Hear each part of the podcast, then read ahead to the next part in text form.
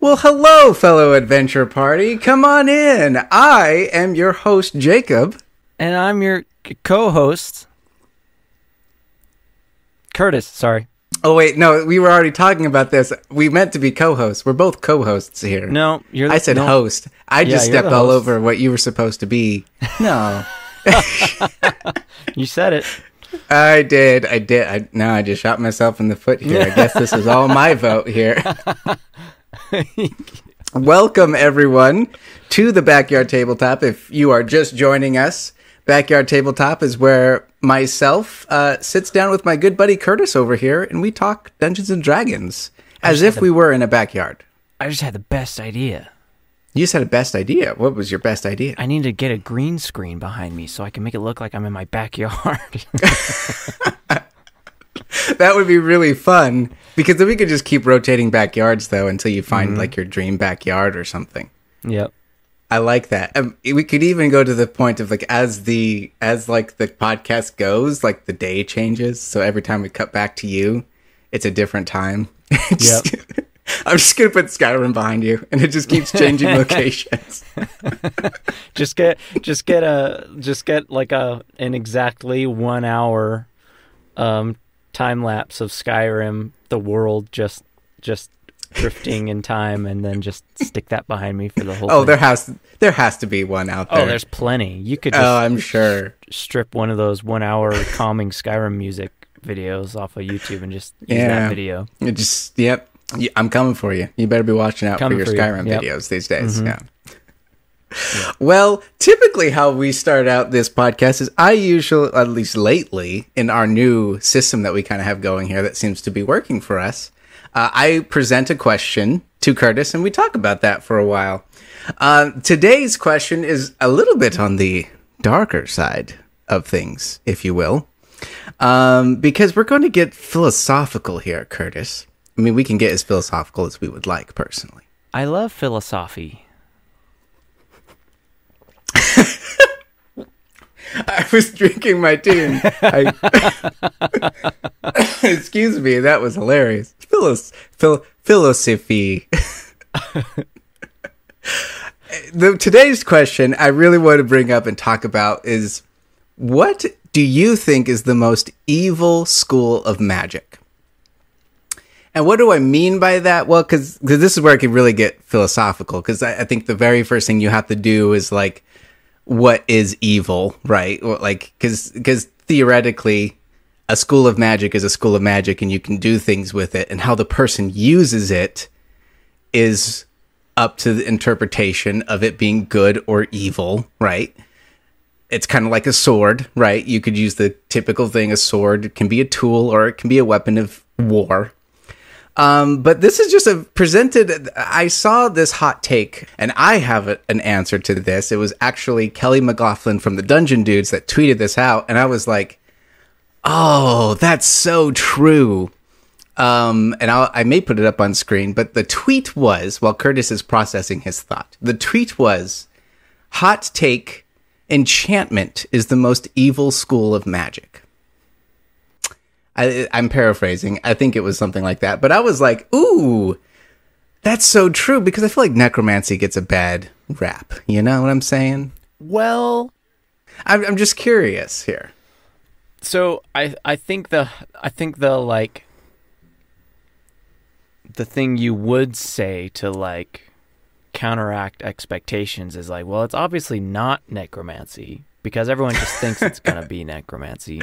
Right, right. Um, so I'm actually gonna do the hot hot take. okay, okay. Um, I actually definitely think it is necromancy. Ah, interesting. Inter- the hot, hot take. The too hot take. a hot hot take. Uh, my my first thought was to actually go um, evocation Okay, okay. because to me that kind of has the most potential for just wanton destruction, just Mhm. Just utter chaotic destruction um, would be evocation. hmm Um, enchantment is very is very interesting. Just want to clarify. It's like we're, we're not taking any certain spells right off the bat No. here. We can later in the discussion, but it's just kind of the general ideas of these magic. of these magical schools. Just wanted to clarify that. But yeah, continue. I definitely think that uh, abjuration is like the goodest magic, if that makes sense. The most good. Um, because it's literally yes, the goodest. It's literally the best boy. in- it's only intended for um, self defense and and not even just self defense, but defending of defending against magics. Yeah, exactly. It's it's the ones where it, it is it's classified as the protection school. Yeah. I think you could go a few ways here. Um, I understand why they're saying enchantment, and I think it's probably because you know enchantment. You're you're controlling somebody's mind without their consent, essentially. Exactly. Exactly. Or or altering how they feel about you. And you're you're you're enforcing your will on there. You're you're essentially taking away their free will. It's ba- just it's basically a magic roofie. Like you're Yeah. just you're just sitting over there saying a few words, and then suddenly that person really likes you. Mhm. Um, Yeah. or just has to do what you say, depending on the spell. You know. which is why I think it's it's like quote unquote the most evil because it is putting your fil- your your will over someone else. Dip actually had a very interesting answer. Was it divination? It was illusion. Illusion. Because and his there here's what his reasoning. Now he we had a long uh, conversation about this and if you if of you happen to know dip out there uh he very much is is a very uh person that likes to think about these things. And so we had a, a pretty a pretty great conversation. So i don't want to put words in his mouth in the slightest. Um but essentially what he kind of paraphrased that is uh, illusion is is tricking the mind to essentially you could present a situation to someone and it could drive them insane. So for example, you you show them an illusion an illusion of maybe someone they loved, right? He he used the example of the animated Witcher uh, series on Netflix. I don't know if you ever watched that one. In that one, he he was essentially tricked with an illusion, and he wound up th- uh, thinking he was killing someone that was bad. And in that moment, it actually turned out to be someone that he loved, and he was tricked in it, and he killed someone he loved. So essentially, illusion can do that, but you can, you know, it can show it to you over and over and over again to the point of like breaking a person and breaking their mind. And that's where he was going with it. Like that would be in his mind a very evil thing because killing someone is is wrong, but like breaking the mind of someone, that would be So- in his is his idea. So that that to me sounds like um we said we weren't really going to go into spells, but there there are, I would say the illusion spell list is like 50-50 um spells meant to make other people think they're seeing something and spells meant to just change the way you look or do something for Hmm. you. That's a fair point. Um, so I, I would honestly say that, um, you know, if you believe, um, falsely representing yourself to other people is evil, then those are all also bad. yeah. Um, but personally, if you look at like, it's basically just magic makeup, right? Like,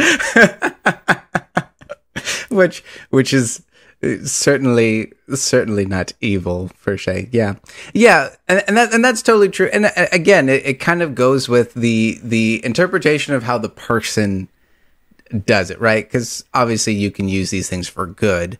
Um but it, that was just a very interesting take and, and how i was looking at that is like essentially you could do that same thing with enchantment. You could show someone a loved one and they potentially, or someone that they thought was evil and they potentially go to kill that person um, and they find out they were tricked.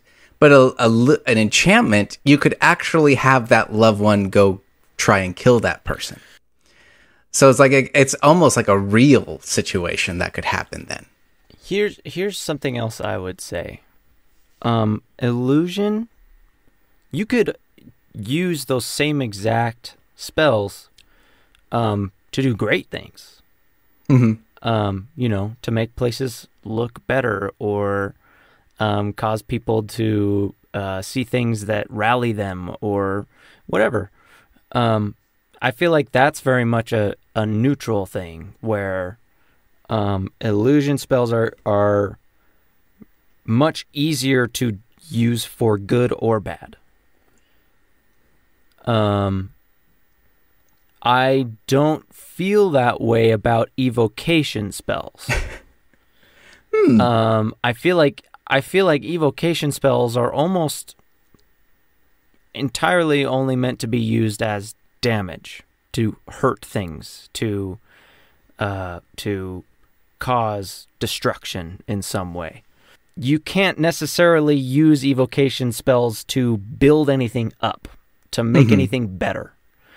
Um, you can only use them to destroy bad things. That's the only good thing you can do with evocation. That that is that is a very interesting take. I like it. I like it. Um, I, I, I would, I would say with necromancy, um, you know, there are there obviously there's like healing spells and stuff like that.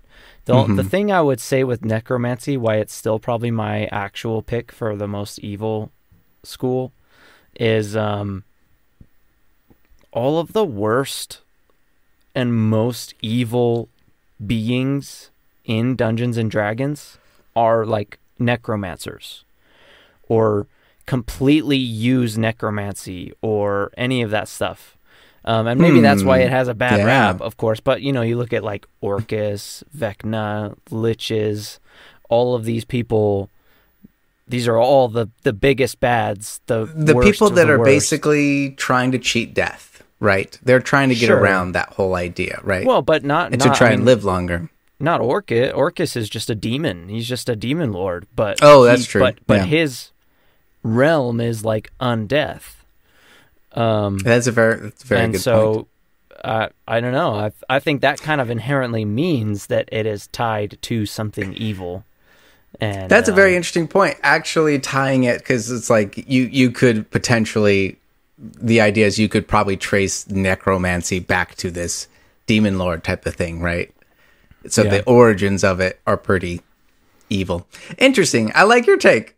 to me it's almost like blood magic in in in uh, Dragon Age, right? It it has inherent risks and inherent ties back to very bad things happening. Um, that doesn't mean it can't be used for good, but it does mean that it is kind of inherently bad unless you work hard to make it work for good. That that's that's a great take. I like it. I like it a lot because yeah, that the, the the interesting thing about this, especially is since we're going through like the the rune lords, how in Yeah. Pathfinder those those schools can get traced back to those the rune lords that essentially each Mm-hmm. School of magic was tied to a an original sin, like that Except whole for divination. uh, yeah, except for divination, exactly. Um, the, so that was also very interesting that they would tie like certain sins with certain schools of magic. So Mm-hmm. it's it's it's fun to talk about. It's fun to think about, and obviously it always comes down to the person. But I, I just wanted to get your hot take because I, I I thought that was that was that was a interesting perspective. You know, actually, divination might be a contender for the most evil because that's all just like peeking in on people who don't know you're watching them. You know, if that's uh, not if that's not brief of privacy. anti-consent, I don't know what is. I mean, yes, that's true. But then changing their mind, what they think about you, I don't know. Like, I mean, I, we're not taking we're not taking um, particular schools of, or particular spells, but dominate person and modify memory. I feel like are just Modify memory is probably the worst on that list. I think for sure. Um, I think uh, because you know one of the biggest things people always say is like, well, your past is your past, and nobody can take that from you. You've made the memories you've made, and nobody can do anything about that.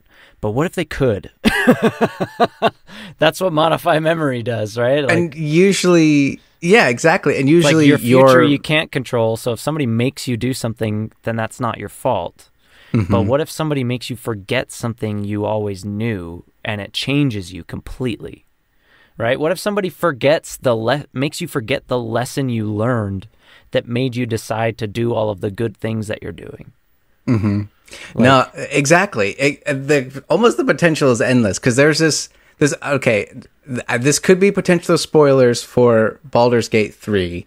This is more of a, a, a fan theory out there. I don't know how familiar you are with with the Baldur's Gate three, but Shadowheart in the show in in the in the show, Shadowheart in the game. Uh, I'll probably put a timestamp on screen, so if you don't want any spoilers for the game, please skip ahead. Uh, but for the sake of this conversation, Shadowheart, there's a theory out there. She is uh, currently, right now, in the game, she serves Shar, and she has lost her memories. Uh, do you care? Do you actually care about this? Do you care about spoilers? Okay. Um, she has lost her memory. Essentially, what Shar does is before sending you on a mission, um, she she tells you the mission. She lets you keep that, obviously, those ideas in your head, but she takes away all the memories about you. So if you get captured, you can't give away any secrets because Shar is the goddess of secrets. So this is a way of protecting herself. But there's a theory out there that actually believe that Shadowheart was actually serving Shar's sister, um, uh, Selûne? Sel- Selûne, I believe is her name. Yeah, the goddess of the moon. A- and essentially, what Shar did was captured her, took away her memories, made her believe that she was actually serving Shar, and has completely changed who she was. Right. So it's like that. I mean, could be considered pretty dang evil because essentially you're taking away their personality and making you think completely different things about yourself. Sure. I don't know. I guess it comes down to what the person is intending. if I was going to say it's all about intentions with that. That's much more to me that very much seems much more like again a a, a neutral thing, you know. If a hammer isn't evil if but if a person uses a hammer to smash somebody over the head, is the hammer evil? It's like no, most of magic is is literally just a tool, right? It it depends on why you're using it, how you're using it, what you're using it for. I think the question here isn't which of these is inherently evil, it's which one is the most evil, right? That's the question.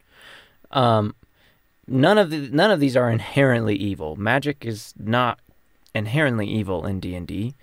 Um it just depends on how you use it. I think the question is which one of these schools um, is the easiest to do terrible things with? I think that's the question. That's Which a of the- great way to which- actually rephrase it. Which of Yeah. these schools mo- most inherently leans towards doing bad things?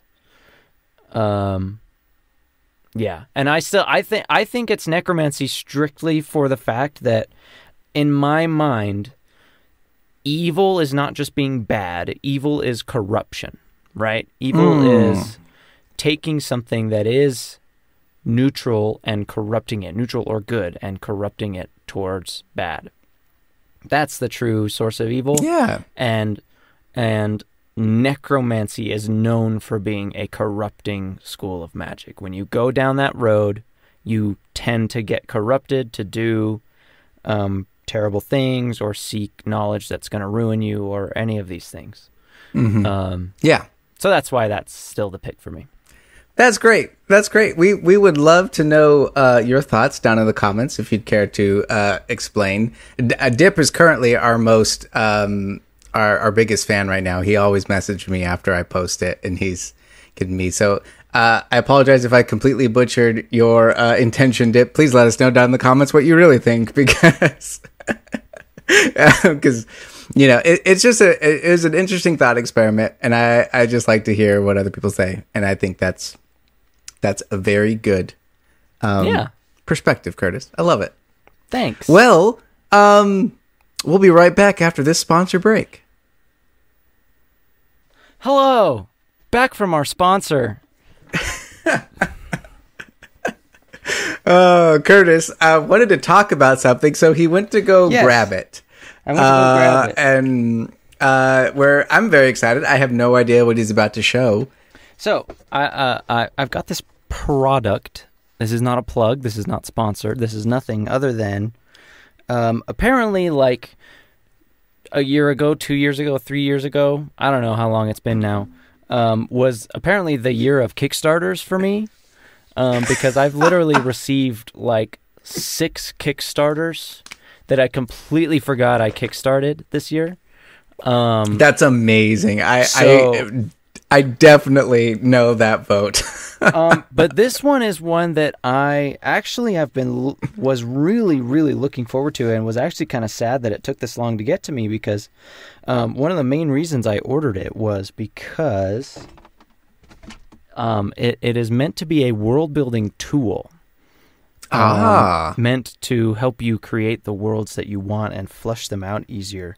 Um, it's called the Deck of Worlds. ooh, I have heard of this. Okay, okay. Um, and it's by the guys who created the story engine. It's called the Deck of Worlds. Um, Very cool. I, I will put links down in the description if you're so inclined. Yeah, yeah, yeah. You can go to uh, deckofworlds.com to take a look at it. I think they're now doing um, post Kickstarter orders. Um, it was designed by Peter Chiykowski. It's a great name. It's a great name, Peter. so so basically the whole point of this system right it is a it, it is a series of decks of cards square cards that is Okay. meant to help you um, kind of flesh out your world by uh, giving you prompts for um, locations in your world essentially Very cool. Um, okay. So uh, there's multiple types of cards, um, there, and you kind of pull them out in sequence so that you kind of add Ah. these ones to it in order, and you kind of stack them up.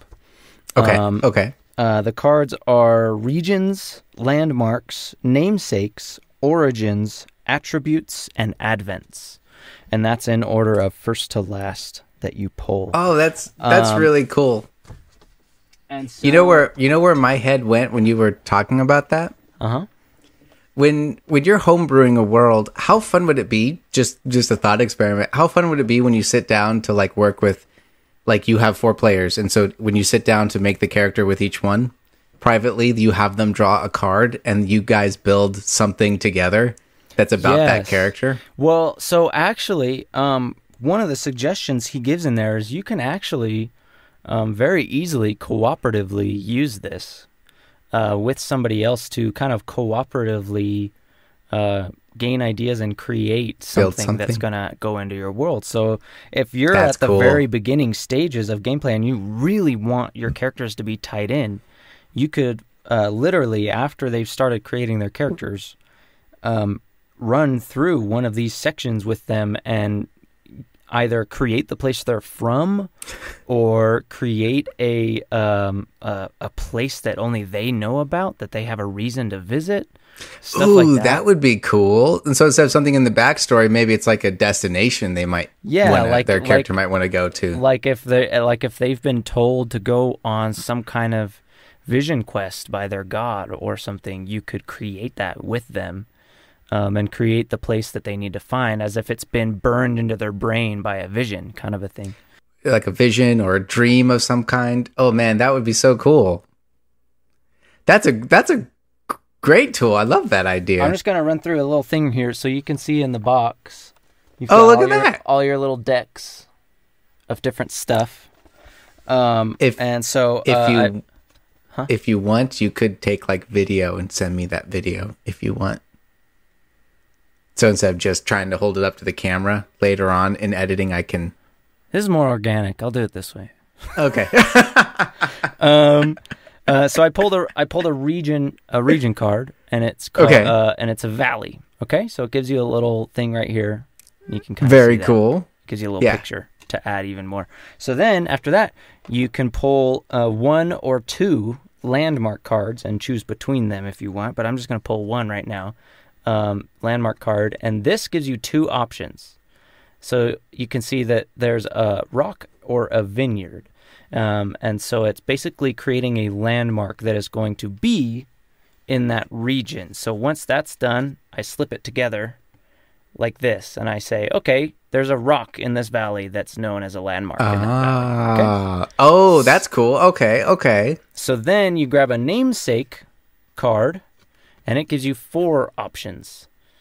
Um, so they kind of range from like going ahead of the rock or going after the rock. So you could say it's it's the uh, it's the rock that watches, or the rock of youth, or the winking rock, or the rock of sickles. Ah, that's that's Um, great because now each region could potentially have a, a some tight end details that you could yes, even be so more I'm gonna, creative I'm with. gonna I love stick that. under this the rock that watches. That'll be Okay. the name of the rock. Okay, so that's the landmark. This is all organic. Kurtis is doing this This, now. this is actually happening. These are all shuffled. I'm not doing this. Um, uh, so then you pick an origin card, and this kind of gives you like like it says origins, and that gives you another four things. Okay, and so we've Uh-huh. got um, that uh, it was created or given as a gift. It was shaped by tectonic activity. It was a former military Ah. superpower, or it was founded by a repentant criminal. Um, so I'm gonna say that it was created or given as a gift. Let's try that out. We'll see how that goes. That's cool. That's cool. I also just love the idea of being creative with it and just using the words and like twisting them.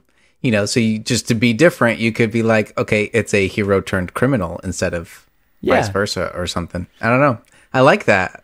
Um, so then you take one or two attribute cards. The only reason you would take more than one is just to have more options. Um, I kind of like the restriction of only taking one at a time per place. Yeah. um, yeah. because it it makes you use your brain a little more to kind of figure things out. Um, So this one gives you another four options, uh, and it says it can be known for fashion accessories. It could be uh, that their gender expectations are unfamiliar to outsiders. It could be that it's an abundant energy source, or it could be that it's a habitat of an apex predator. Um, Interesting. and I'm going to put that one. I'm going to put that it's a habitat of an apex predator. That sounds cool. Ooh. Um, and then Oh, you can- dear. and then Oh, you dear. grab an advent card. And these give you two options, and these are basically um, cards that give you prompts for what might be going on in the in that area. Okay, and okay. it- and in the secondary writing, it kind of gives you like further hints towards what it could be. So um, it could say the fate of a political prisoner is dividing the population of this valley, or a new commune is setting up without permission in this valley. And I'm going to put that one. A new commune is setting up without permission. So now we have a valley who has a landmark of a rock, and I'm and that rock was created or given as a gift, and this valley is the habitat of an apex of an apex predator, but a commune is setting up in this valley without permission. Um, so just based off of that, this is literally happening right now. I promise you, this is Yeah, not like one of those infomercials where I'm like, that- I had this all prepared ahead of time. Now in the oven, I'm going to pull out what we just prepared. No, no, So uh, Kurtis literally had to run and grab it. Like, so I'm coming up with this right now. Let's say this valley is home to a dragon. Okay? Mhm. And let's say that um, that's why it's the habitat of an apex predator. Okay? It's the home of a, uh, let's say a blue dragon because it's a valley. That sounds good. Um, that sounds great. uh, and uh, the gift of the giant rock here, the giant rock was given to this blue dragon because dragons love treasure. It was given to the dragon so that people could pass through this valley uh, uh, uh, without having to worry about the dragon hurting them. Right? That's why it's Uh-huh. called the rock that watches. If you're if you're if you could see the rock and the rock is watching over you, you know you're safe from the dragon. But there's now a commune of draconic worshippers that are setting up in this valley without permission from the dragon, and they're not passing through anymore. They're staying. So now this has dangers of breaking that contract with the dragon so that it can just go on a rampage and kill whatever it wants. Uh oh. That's why your party is sent here so that they can figure out why this commune's here, try to get them to to close up shop and leave so that the dragon doesn't kill passersby. Mhm. Boom. Li- li- literally, I, it's like that took like what five, ten minutes? Like 10 like, Like 10, 10 minutes, minutes? max. and that's a that's a that's a whole adventure that could take like That- that five could- sessions. Exactly. You know what also Not would only be really cool about Not only that, it could literally just be a place on your map. You know, it's just a place, and it's just going on. if the party has to be traveling through this valley, it's something that they could potentially stumble across. uh, I also really like the idea of like if you were to do that with your player. Uh, Yeah. If you're the dungeon master and you do that with the player, I, I love that idea because now you're building it with them. So maybe you can hopefully avoid the in session moment of like when the player has to explain something about their goal or about their homeland or whatever it happens to be. They don't have to look at a dungeon master and awkwardly go, So what's it like over there? Yeah, dungeon yeah. master. So now it's like you created it together. It's a little bit more input in your mind, but also just a great tool to help you Yeah, yeah. come up with a quick one shot. And obviously, it leaves a lot of details out, but that's the point, right? It's meant to be a leaping off point. It's meant to give Yeah. you that basis. Like, I had to connect all those dots myself. It didn't Right. connect the dots for me. The dragon was not part of the picture, um, but that's what I took Apex Predator to mean, and so that connected why the rock is there and why it's called the rock that watch. It it creates all these dots Yeah. that you can then make a constellation out of. You know? Yeah, exactly. That's a great way to put it. And it, you know, I, I love tools like that because the, the the beauty about art in general and writing is that when you're supposed to put your own fingerprint, there's no one that's gonna like give you the answers, but they can give you ideas to to go off. If you were to also give me that same thing, I'm sure I can come up with something completely different. Yeah, Right. and, and I love that idea. so it actually gives you um you it gives you all sorts of great help in this workbook but it gives you more jumping off points to where it actually tells you you can create your world map with this tool. Oh, that's cool. So you can you can take it, and so it gives like a little thing right here. You can take a certain amount of um, uh, of the region cards and just draw a certain amount of region cards, Mm-hmm. and then decide, okay, there's a city, I'm going to put that there. There's a mountain, I'm going to put that there. There's a town, I'm going to put that there. There's a river, I'm going to put that there. And you can Oh, that's create really cool. in this little section of your table a, a world map and actually place these things where they are going to be on your map. And then you can just take that and sort of draw your continent around it. You know, you can make. You Oh, that's make, so cool. You could make one big city that has um, three separate sections in it, or you can make a continent that has 12 sections in it, or you can make an entire world with multiple continents that has 28 different cards on it, right? You Yeah. could just kind of expand this and just hmm pull cards for each of them and go, okay, that's what that place is, and pull cards for this one and go, okay, that's what that one is, and um, just take notes on it all. I, I, I was doing that on my table earlier, and it it was very super fun. Gave me a lot of really so cool, cool. ideas. it just I could I could totally just see taking an afternoon and just having some fun for sure. I also like uh, pairing that up with like a game like The Quiet Year would be really Yes. fun too. well, and that's what I did. You know, I I I actually took my main continent and I I pulled out all of the region cards that I knew I actually needed because I've built out my continent. So I know there's a mountain here. I know there's a forest here. I know there's a city here, here, here, and here. So I pulled out a, a mountain card, a forest card, and four city cards, and a and a and a desert card, and I set them all on the table where they will be on my map. And then I just started pulling cards for each one of them to give them more depth because I didn't have any big ideas on what any of these places would actually contain um, or anything like that. And so it really helped me cr- uh, just add depth and build out places that I haven't even thought about yet.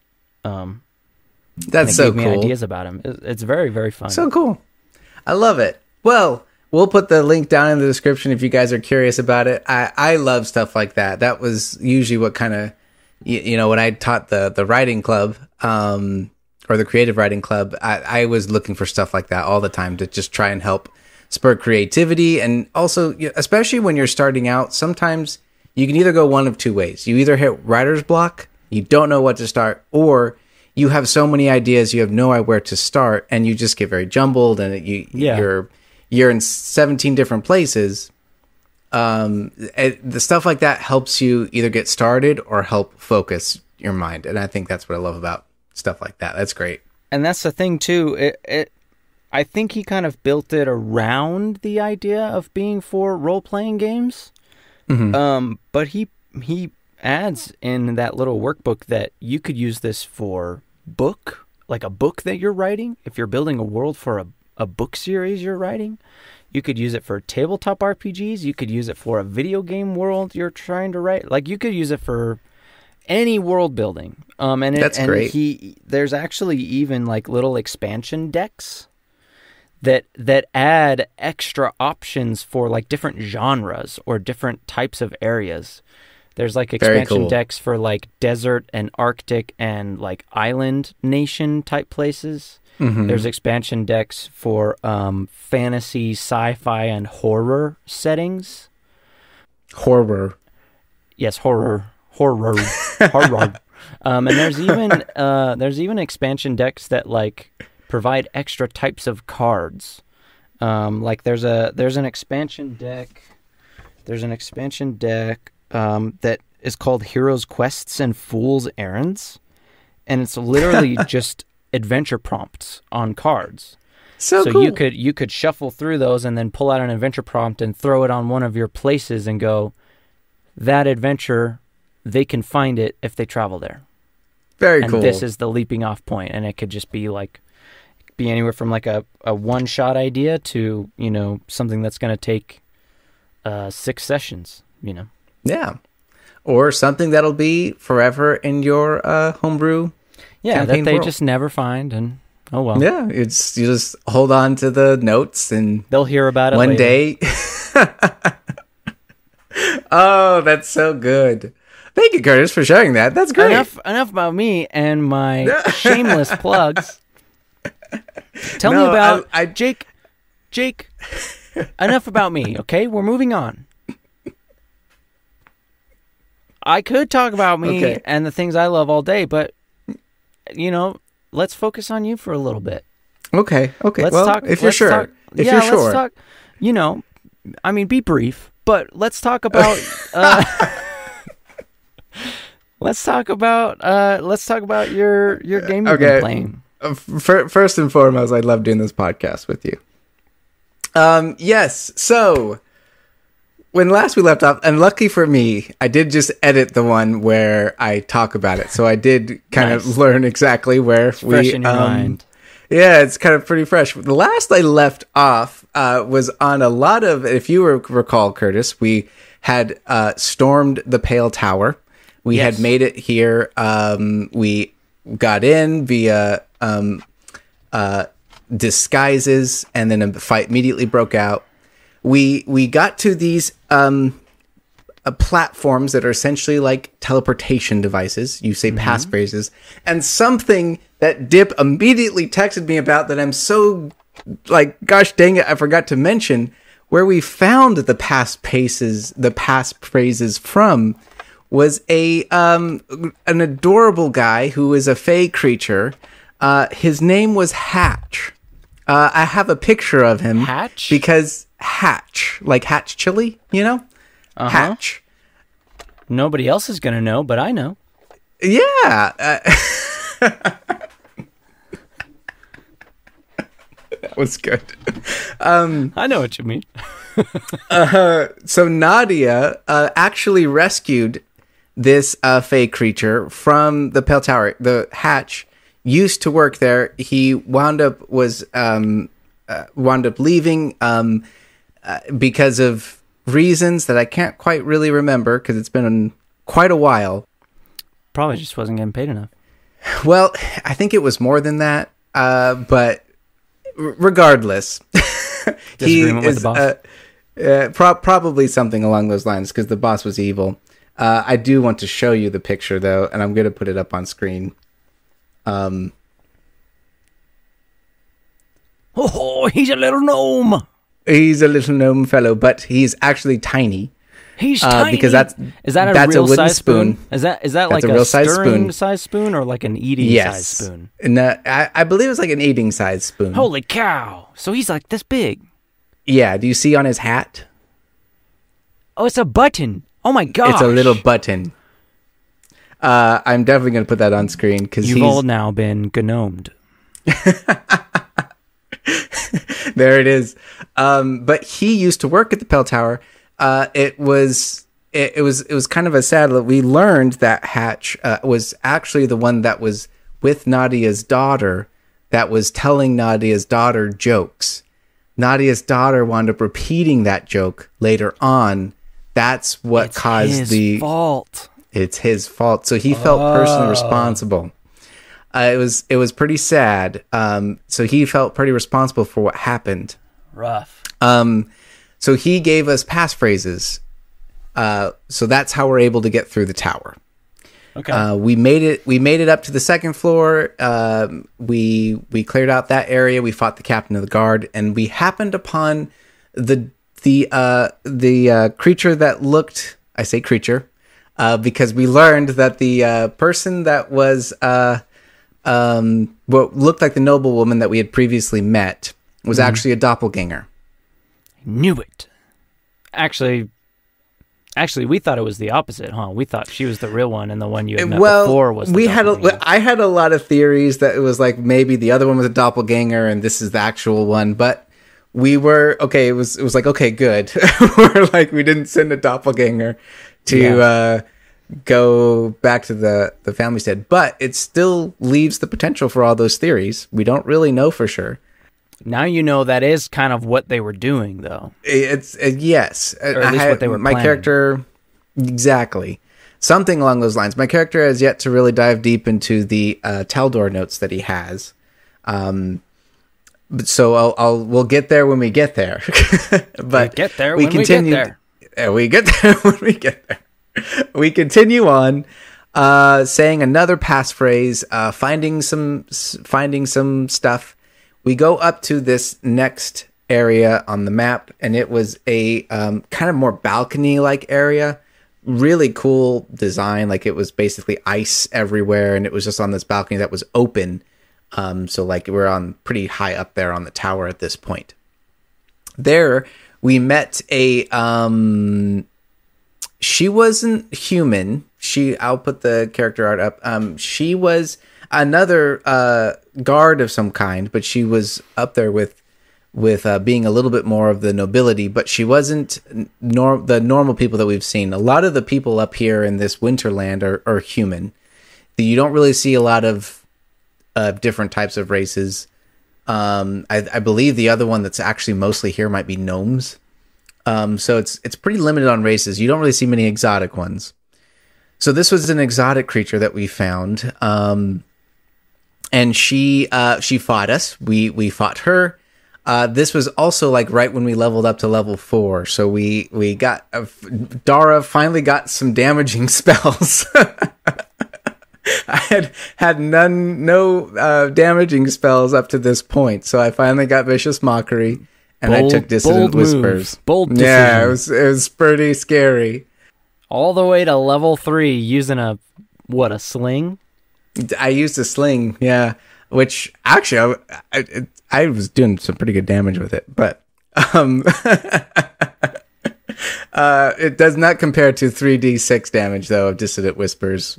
Um, so, which is actually really funny because I've rolled, I think I've used it twice and I've rolled pretty good on those dissonant whisper do you damage. still so- not have any damaging cantrips?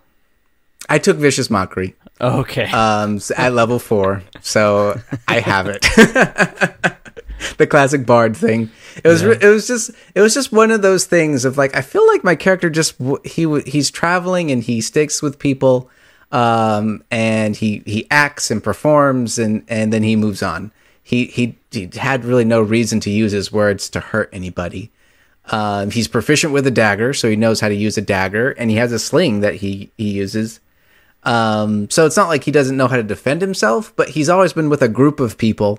So in my head, he's he's never really been by himself except for like a few rare nights type of thing, or, or those in between days when he's traveling from one group to another group or one town to another town or something like that.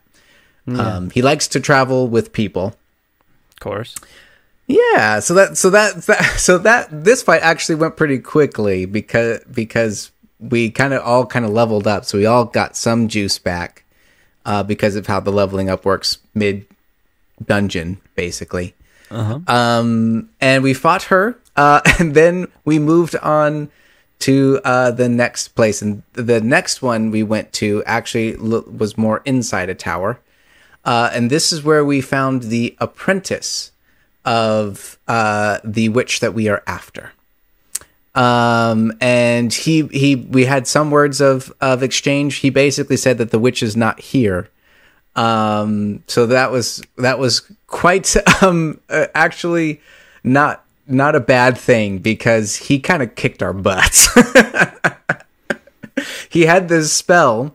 Um, I believe it's like a Pathfinder thing because I didn't really recognize it, or maybe D- Dip was flavoring it a little bit differently.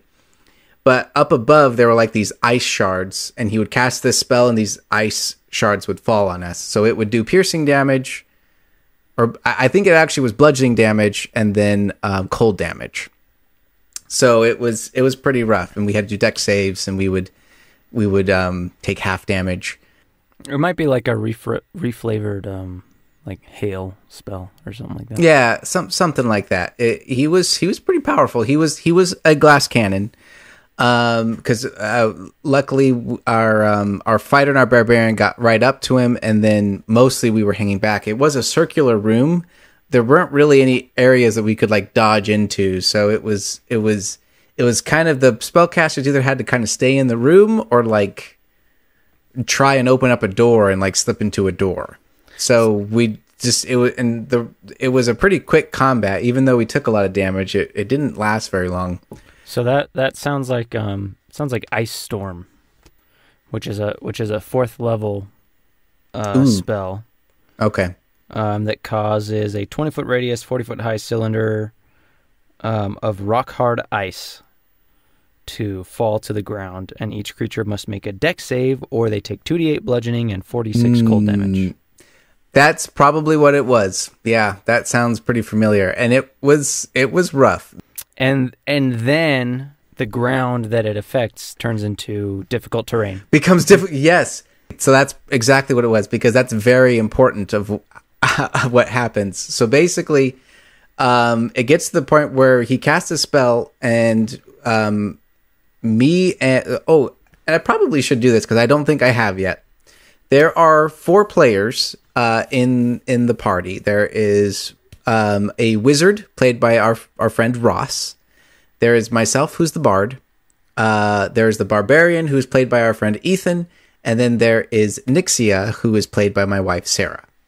Um, so just there we go.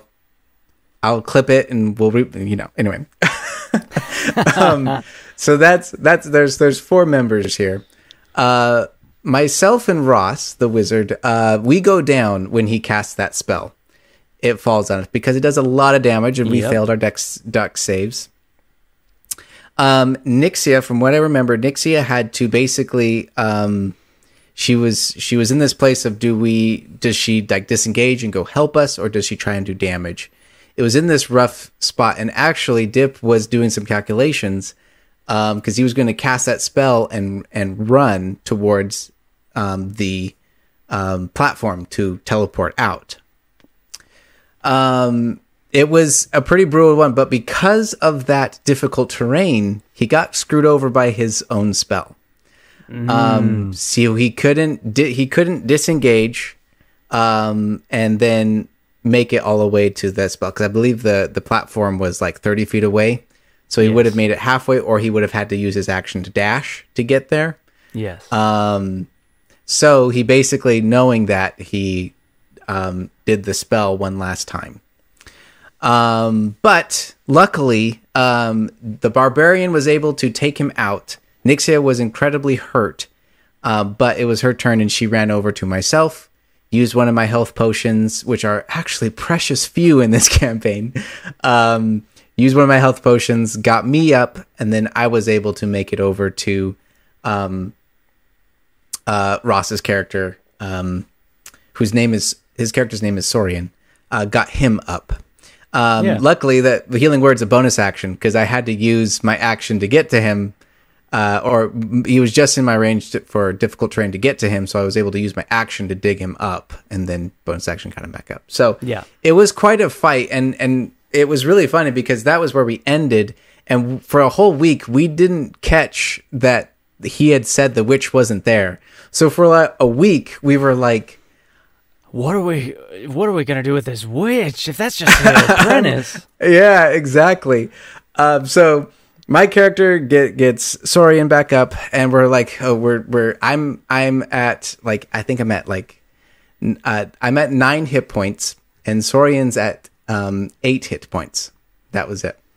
Oh, And so the apprentice had a familiar with him. It was a goat. And it was pretty hilarious. Um, exactly. It was a goat. Uh, and he did some damage to our barbarian. He kept headbutting him and like almost knocking him down. It was really funny. We all had a great laugh about it.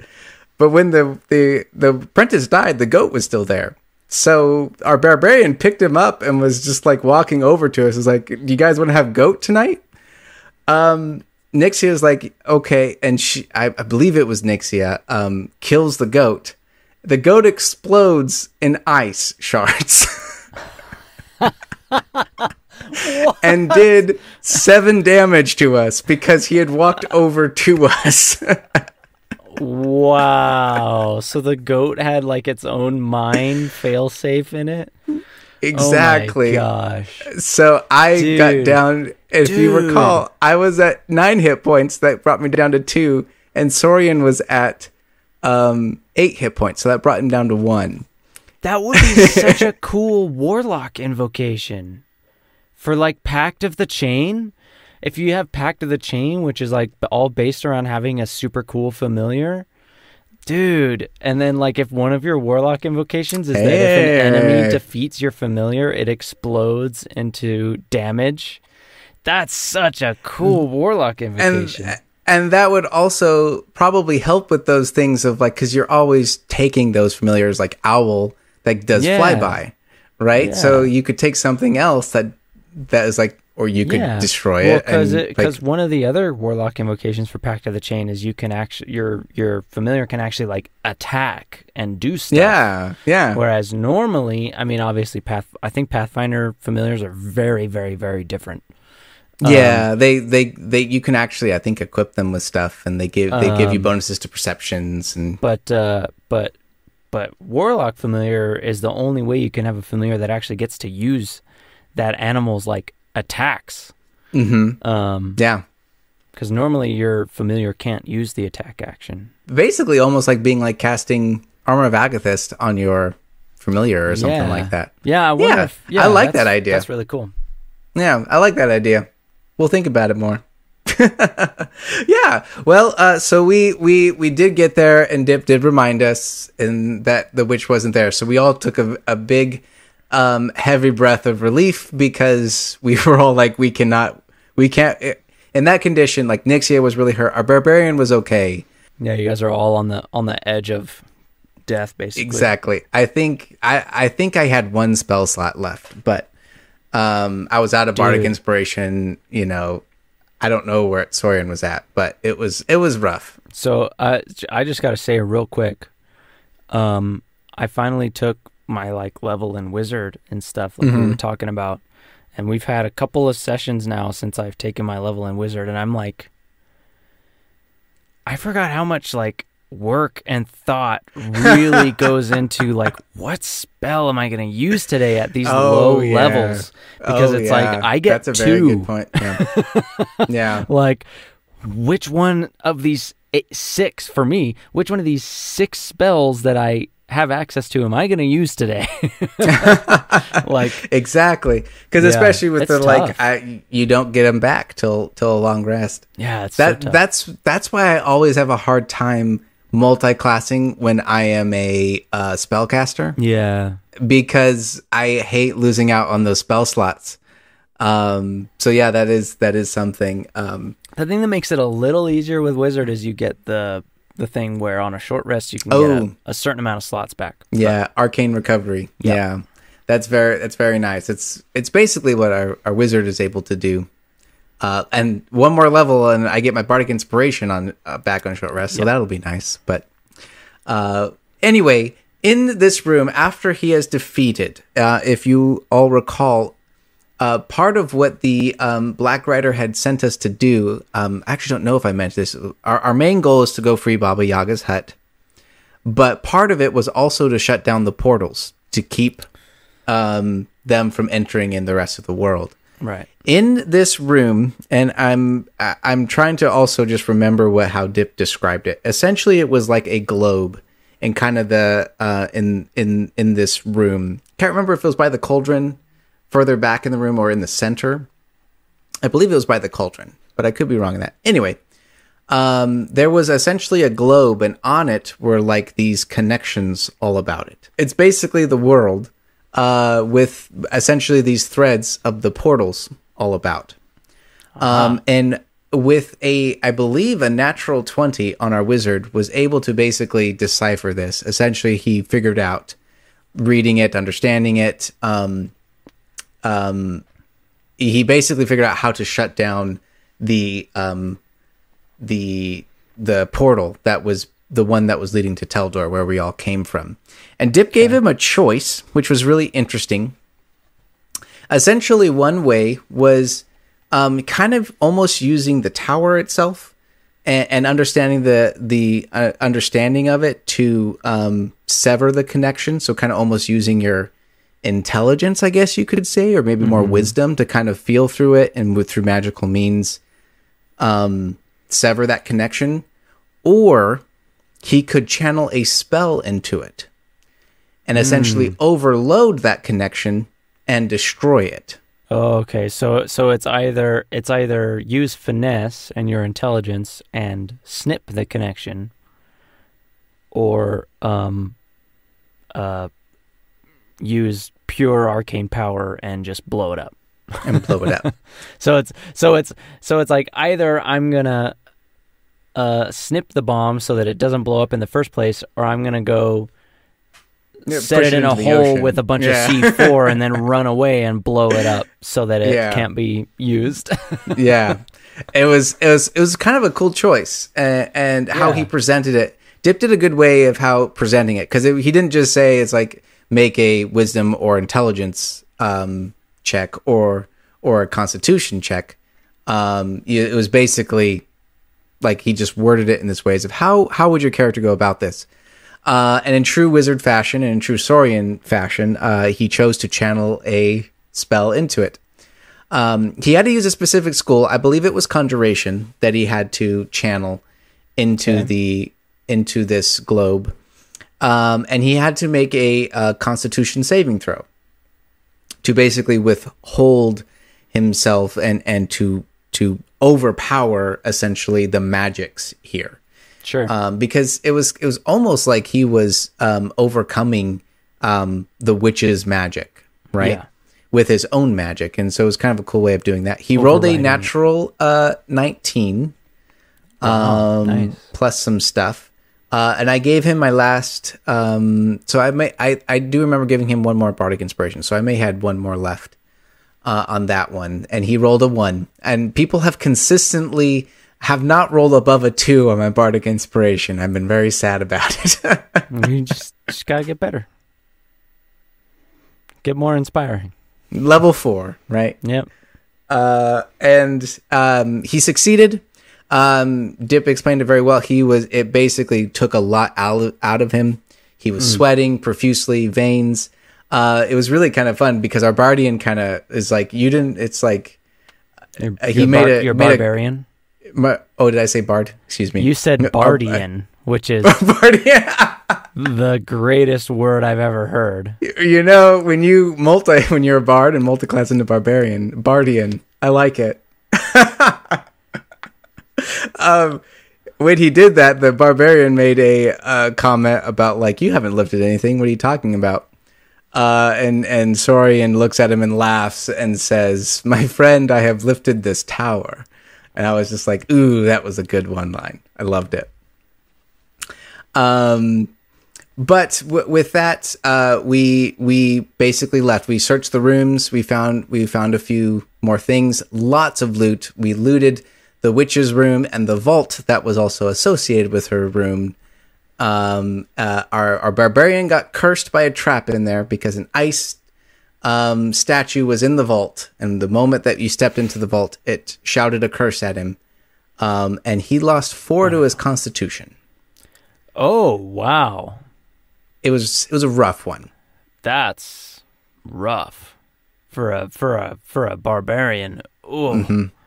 It was rough. Um, later, we did learn that it was just uh, a day curse, so it lasted 24 hours. okay. But at the time, we were like, "Oh God, buddy!" Because for a barbarian, that also takes away your AC too. Your so it was AC it and, was and at, at and that hit points, point, yeah. that's what uh uh f- four times four hit points. yeah. So it was eight, 16? Sixteen Eight? should be Yeah. sixteen. It it was a big hit for him. Or no, it Um, should be eight because every two Constitution is one hit point. So yes, eight hit points. Yeah.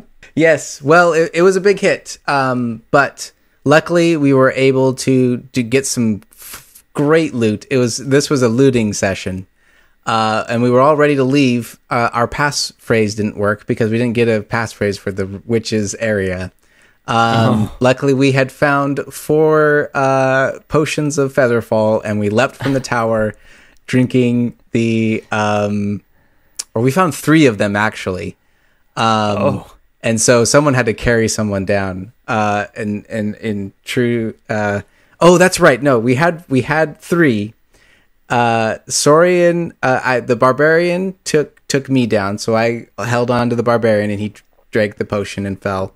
And then Nixia um, held on to uh, Sorian and jumped off. So we do have one Featherfall potion left. Hey, that's called conservation.